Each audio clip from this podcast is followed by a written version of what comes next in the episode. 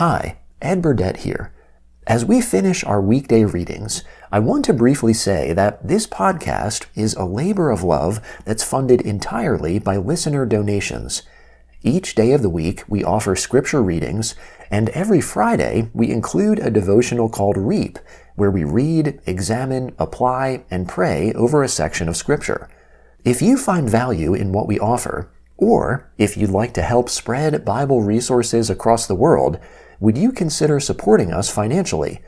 You can do that by visiting oneyearbiblepodcast.com slash give.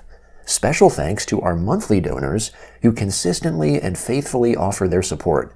Once again, that address is oneyearbiblepodcast.com slash give. Thanks for considering, and now for today's reading.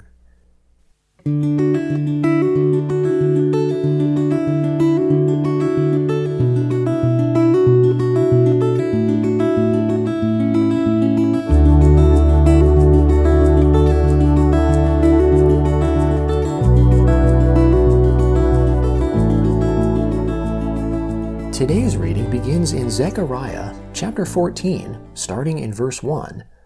Behold, a day of the Lord comes when your plunder will be divided within you, for I will gather all nations against Jerusalem to battle, and the city will be taken, the houses rifled, and the women ravished. Half of the city will go out into captivity, and the rest of the people will not be cut off from the city. Then the Lord will go out and fight against those nations, as when he fought in the day of battle. His feet will stand in that day on the Mount of Olives, which is before Jerusalem on the east, and the Mount of Olives will be split in two from east to west, making a very great valley.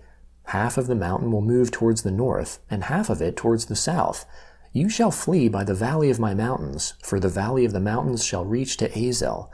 Yes, you shall flee, just like you fled from before the earthquake in the days of Uzziah, king of Judah. The Lord my God will come, and all the holy ones with you. It will happen in that day that there will not be light, cold, or frost. It will be a unique day which is known to the Lord, not day and not night. But it will come to pass that at evening time there will be light.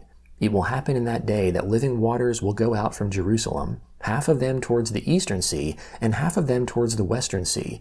It will be so in summer and in winter. The Lord will be king over all the earth. In that day the Lord will be one, and his name one. All the land will be made like the Arabah, from Geba to Rimmon, south of Jerusalem, and she will be lifted up, and will dwell in her place, from Benjamin's gate to the place of the first gate, to the corner gate, and from the tower of Hananel to the king's winepresses. Men will dwell therein, and there will be no more curse, but Jerusalem will dwell safely.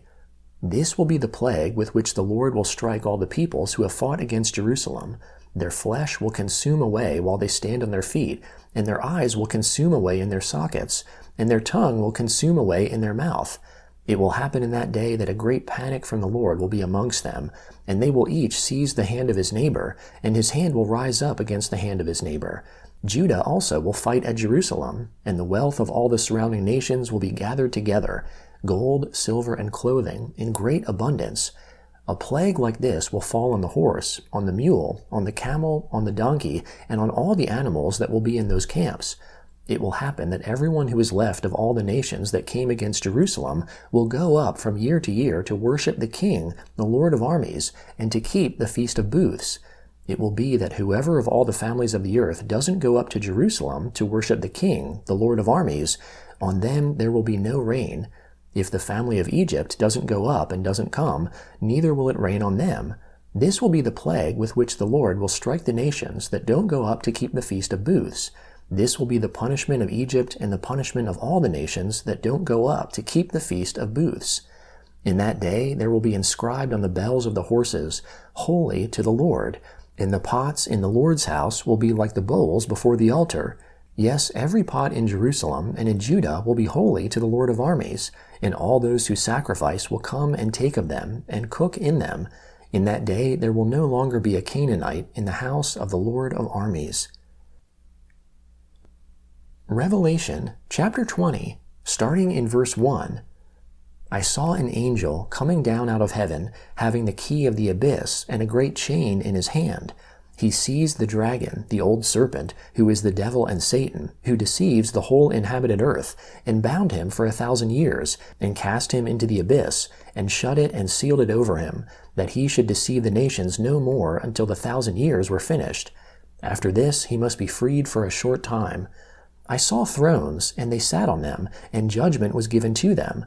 I saw the souls of those who had been beheaded for the testimony of Jesus and for the word of God, and such as didn't worship the beast nor his image, and didn't receive the mark on their forehead and on their hand. They lived and reigned with Christ for a thousand years. The rest of the dead didn't live until the thousand years were finished. This is the first resurrection. Blessed and holy is he who has part in the first resurrection. Over these the second death has no power, but they will be priests of God and of Christ, and will reign with him one thousand years. And after the thousand years, Satan will be released from his prison, and he will come out to deceive the nations which are in the four corners of the earth, Gog and Magog, to gather them together to the war, whose number is as the sand of the sea.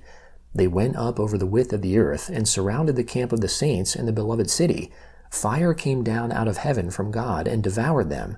The devil who deceived them was thrown into the lake of fire and sulfur, where the beast and the false prophet are also. They will be tormented day and night forever and ever. I saw a great white throne, and him who sat on it, from whose face the earth and the heaven fled away.